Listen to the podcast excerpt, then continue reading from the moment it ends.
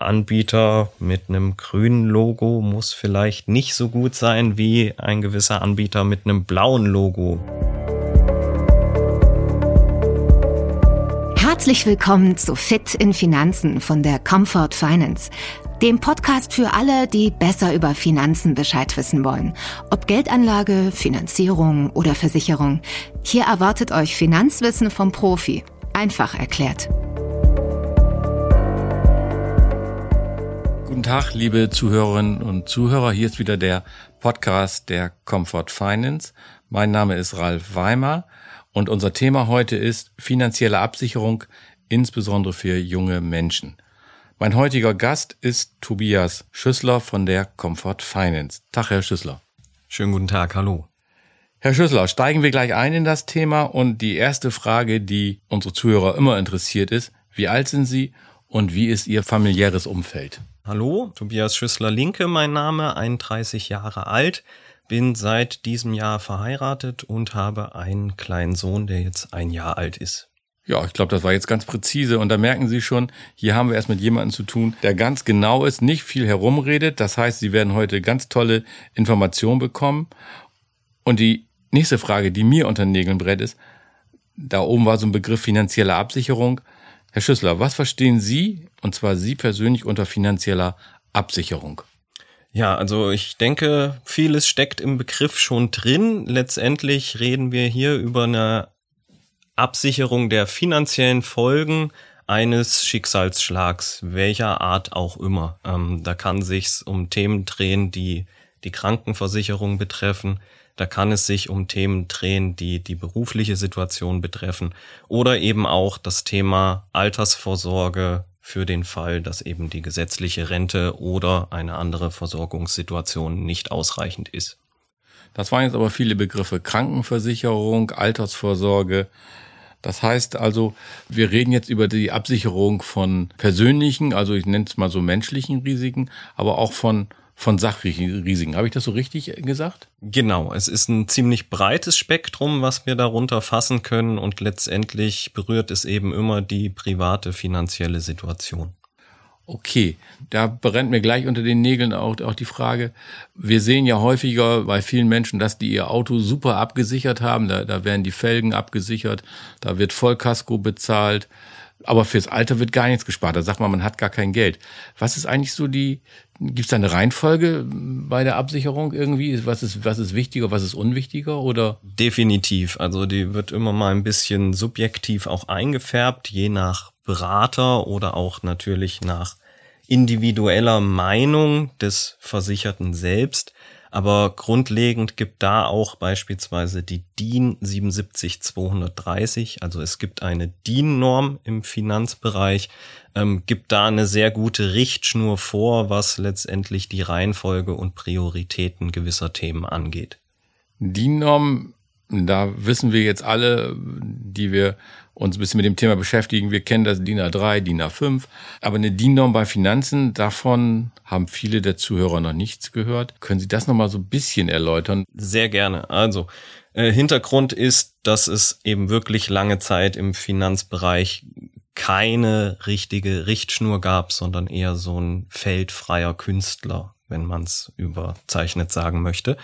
Und ähm, da wurden dann Begehrlichkeiten laut seitens Verbraucherschützern, aber eben auch gewisser Experten und auch aus der Industrie selbst heraus, die gesagt haben, Mensch, hier muss etwas standardisiert werden, um den Kunden ein bisschen Sicherheit zu geben.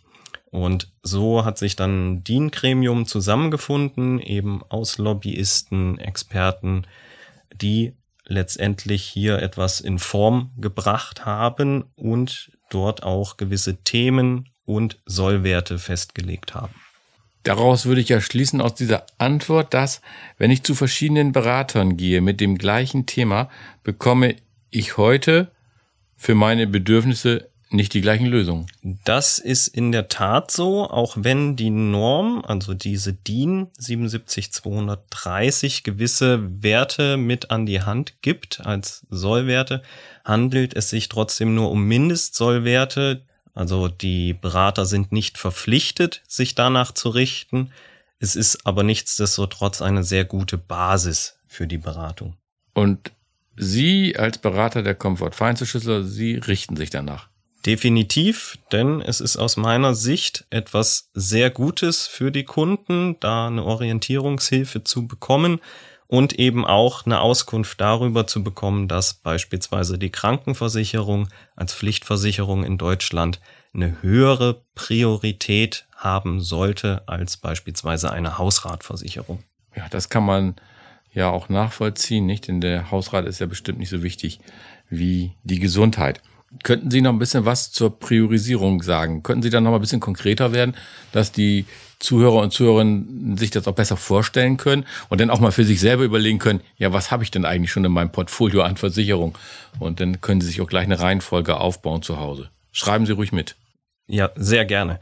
Also grundlegend, gerade schon erwähnt, ganz oben steht eben die Krankenversicherung, betrifft das eigene Leib und Wohl. Und ähm, am Ende des Tages ist ohne die Gesundheit halt die finanzielle Situation auch nicht so im Fokus, wie wenn ich gesund bin. Dann gliedert sich schon ein Stück weit aufgrund der finanziellen Tragweite die Haftpflichtversicherung an. Nach bürgerlichem Gesetzbuch bin ich ja verpflichtet, einem Dritten, den ich geschädigt habe, Ersatz zu leisten oder einen finanziellen Ausgleich zu leisten. Und das kann enorme Tragweiten annehmen, je nach Schadenfall. Das heißt, das an Punkt zwei. Und dann gliedert sich auch direkt die eigene Arbeitskraft an, sprich nochmal unterschieden von der Krankenversicherung, wird dann geschaut, wie der konkrete Berufszweig aussieht. Und hier ergibt sich eben aufgrund des Nettolohns beziehungsweise des Erwerbslohns ergibt sich dann entsprechend das finanzielle Feld oder das finanzielle Risiko. Ja, aber bei der Berufsunfähigkeitsversicherung, wenn ich da mal so, so nachhaken darf, da, da ist man ja allgemein der Meinung, erstmal muss man ganz krank sein, sonst zahlen die ja sowieso nicht. Also da musst du ja schon fast tot sein, bis du mal Geld bekommst. Und das nächste ist, die Versicherer zahlen sowieso nicht. Und, und jetzt sagen sie, ist doch aber eine, eine, eine Versicherung, die, die gebraucht wird. Das können Sie vielleicht nochmal so ein bisschen erläutern. Genau, also ist definitiv eine, die gebraucht wird. Ähm, wie gesagt, da auch gerne nochmal in die DIN reinschauen, wer es genau wissen möchte. Hintergrund ist einfach, wenn ich als junger Mensch auf gewisse Dinge steckt ja schon im Wort hinarbeite, sei es die eigene Familie, sei es ein Haus, eine Weltreise, was auch immer, dann bin ich eigentlich darauf angewiesen, dass ich ein gewisses Einkommen erzielen kann und eine gewisse Sparfähigkeit habe. Und aufgrund von Krankheit, da ist es in vielen Fällen auch eher so, dass die Psyche eine Rolle spielt, denn zwingt nur die körperliche Gesundheit. Sie hatten ja gerade angedeutet, ich muss schon halb tot sein. Das ist mitnichten so. In vielen Fällen ist es eben wirklich die Psyche, die uns dann Streich spielt, Stichwort Burnout, Depression oder ähnliches, die uns dann aus dem Alltag reißt und uns daran hindert, weiterhin unserer beruflichen Tätigkeit in gewohnter Form nachzugehen. Und hier ist es natürlich sehr sinnhaft, sich dann entsprechend auch eine adäquate Absicherung zu leisten. Das heißt eben nicht 500 Euro oder 1000 Euro, die so relativ klassisch angewandt werden in der Versicherungsbranche, sondern tatsächlich zu schauen, wie sieht denn mein Einkommen aus und auf welchen Teil davon kann ich denn im Worst Case überhaupt verzichten? Weil es steht ja nicht im Verhältnis, wenn ich 4000 Euro netto oder 2000 Euro netto verdiene und dann 500 Euro absichere, da habe ich ja dann nicht so einen großen Teil meiner eigenen Kosten und meines Einkommens abgedeckt. W wann ist man eigentlich berufsunfähig? Wie, wie viel Prozent Arbeitsfähigkeit muss denn noch da sein? Also man sagt ganz pauschal, dass 50 Prozent noch oder nicht mehr vorhanden sein können. Das heißt, ab 50 Prozent die ich meinen Beruf nicht mehr ausüben kann, werde ich berufsunfähig. Jetzt haben wir ja auch Zuhörer, die sind äh, etwas älter. Und da, da ist jetzt eine Frage, was unterscheidet finanzielle Absicherung für junge Menschen von finanzieller Absicherung von Menschen, die nicht mehr im Erwerbsleben stehen? Gibt es da überhaupt einen Unterschied oder kann man da einen Tipp geben?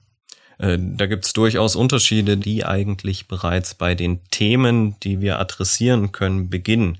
Für diejenigen, die noch ganz am Anfang ihres Erwerbslebens stehen, ist die Altersvorsorge natürlich ein sehr wichtiges Thema. Für diejenigen, die ihr Erwerbsleben bereits beendet haben, ist das dann halt nicht mehr so im Fokus, weil ich bin ja jetzt schon im Ruhestand. Andere Themen sind gleichwohl sehr viel dränglicher oder stehen auch viel mehr im Bewusstsein. Das Stichwort, was passiert, wenn ich pflegebedürftig werde oder ähnliches, haben viele junge Menschen noch nicht so im Fokus, wenngleich es sehr wichtig ist. Für diejenigen, die schon etwas mehr Lebenserfahrung mit sich bringen, ist es sehr wohl dann relevanter und auch ein dränglicheres Thema in vielen Fällen.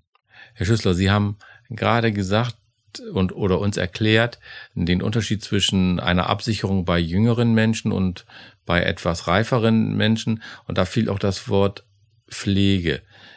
Ist es nicht manchmal auch so, dass auch jüngere Menschen von, von, diesem Thema betroffen sein können? Vielleicht haben Sie ja aus Ihrer Praxis auch mal was erlebt. Können Sie uns da mal was berichten?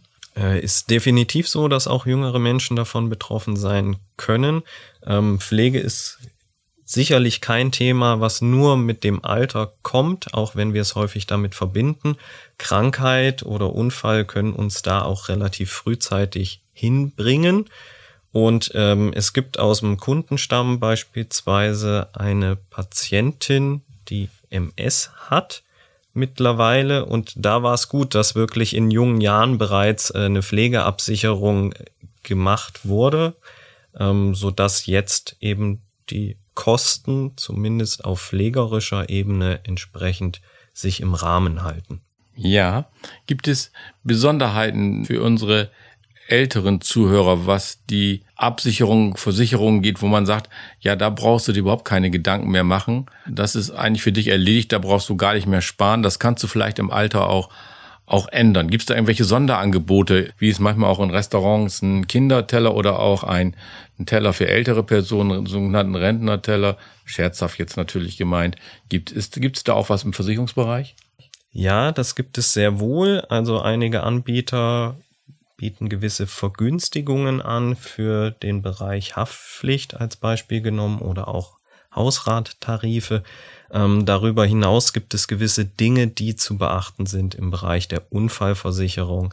Wir merken also, dass es ein durchaus individuelles Thema ist, was man sich entsprechend anschauen muss. Je nach Versicherungsthema müssen da gewisse Dinge beachtet werden. Das ist doch ein Wort, das interessiert doch und da habe ich jetzt auch so rausgehört, da sollen die Zuhörer und Zuhörerinnen einfach mal zu Ihnen kommen, einen Termin machen und sich das mal durchrechnen lassen aufgrund Ihrer bestehenden Versicherung. Ist das so richtig? Das definitiv. Also es ist ja immer wieder eine individuelle Lösung relevant, je nach der persönlichen Situation. Ja, danke schön. Was auch immer sehr interessant ist für unsere Kunden, die Frage, es gibt so viele Versicherer in Deutschland, viele verschiedene. Ich zähle sie jetzt nicht alle auf, weil das würde auch zu lange dauern, dann würden wir ganz, ganz lange noch zusammensitzen. Aber die meisten denken, es gibt bei den Versicherern keine Unterschiede. Ist dem so? Und mit welchem Versicherer arbeiten Sie zusammen, Herr Schüssler? Das ist wirklich nach Bereich zu Bereich gänzlich unterschiedlich, mit welchen Versicherern ich oder wir als Comfort Finance AG insgesamt zusammenarbeiten. Ähm, denn es gibt sehr wohl teilweise eklatante Unterschiede. Ähm, jeder Versicherer hat so ein bisschen sein Steckenpferd und seine Daseinsberechtigung und davon kann man dann gut und gerne auch Gebrauch machen. Das heißt, Anbieter mit einem grünen Logo muss vielleicht nicht so gut sein wie ein gewisser Anbieter mit einem blauen Logo, wenn es um das Thema Pflegeabsicherung geht oder ähnliches. Und da muss dann durchaus genau hingeschaut werden, auch wenn es nicht immer direkt erkenntlich ist, wer da welche Stärken hat. Dafür bin ich als Berater ja letztendlich da. Mit wie vielen Versicherern arbeiten Sie zusammen? Jetzt müssen Sie mir das nicht genau sagen, nicht sagen 43 oder 55, aber eher 10, eher 30, eher 50, eher mehr. Es liegt so im Bereich um die 50. Also ich würde sagen so plus minus 10 Prozent je nach ausgekoppelter Tochter und Online-Lösung. So, Herr Schüsser, jetzt müssen Sie richtig aufpassen, ja, jetzt kommt eine klassische Kundenfrage. Welche Absicherung haben Sie persönlich und warum? Also abgesichert habe ich die großen drei, die ich auch eingangs natürlich angeführt habe, sprich Krankenversicherung, Haftpflichtversicherung, BU-Versicherung und darüber hinaus dann noch Themen, die auch beispielsweise meinen Sohn betreffen, sprich da eine individuelle Invaliditätsabsicherung. Ähm, das Thema der Altersvorsorge habe ich bereits in Teilen gespielt mit unterschiedlichen Lösungen und Hausratversicherung. Wenn ich das so höre, Herr Schüssler, klingt das da sehr umfangreich, was Sie mit, mit, mit den Kunden besprechen. Wie lange dauert denn so ein Gespräch mit Ihnen oder bei Ihnen? Also die Gespräche können unterschiedlich ausfallen, dauern aber in der Tat gerade am Anfang etwas länger. Also ich mache eigentlich immer mit meinen Kunden zu Beginn eine Basisfinanzanalyse, eben basierend auf der DIN 77230 um erstmal den Status quo entsprechend aufzunehmen und dann gemeinsam mit dem Kunden abzuklären, was sind unsere nächsten Schritte. Und so baut sich das Ganze natürlich auf. Man kommt ins Gespräch und klärt auch gemeinsam ab, welche Themen wollen wir jetzt als erstes adressieren und wo sagt der Kunde auch vielleicht für sich, da bin ich jetzt nicht so überzeugt oder ich möchte eventuell auf Lücke spielen aus diesem oder jenem Grund. Muss dieser Termin mit Ihnen oder dieses Gespräch mit Ihnen immer persönlich in Präsenz stattfinden oder haben Sie da auch andere Möglichkeiten, wie man sich mit Ihnen in Kontakt setzen kann? Also es muss keinesfalls persönlich stattfinden. Es hat auch einen gewissen Vorteil tatsächlich, äh, das Ganze online wahrzunehmen. Da können wir simultan draufschauen auf das Programm, das jetzt die DIN-Norm beispielsweise umsetzt. Ähm, man hat einen sehr guten Überblick dadurch. Das heißt, auch online ist das Ganze gut darstellbar. So, jetzt äh, haben ja alle äh, wenig Zeit äh, und das geht mir so und, und vielen Zuhörern und Zuhörerinnen auch so.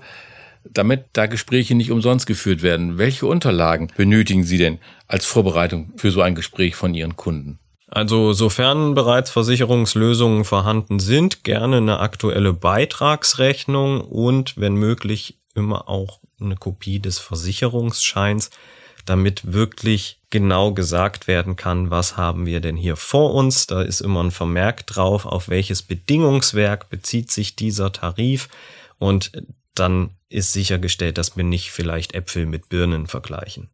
Tja, und jetzt noch zu, zum guten Schluss. Wie kann man sie erreichen? Wo findet man sie?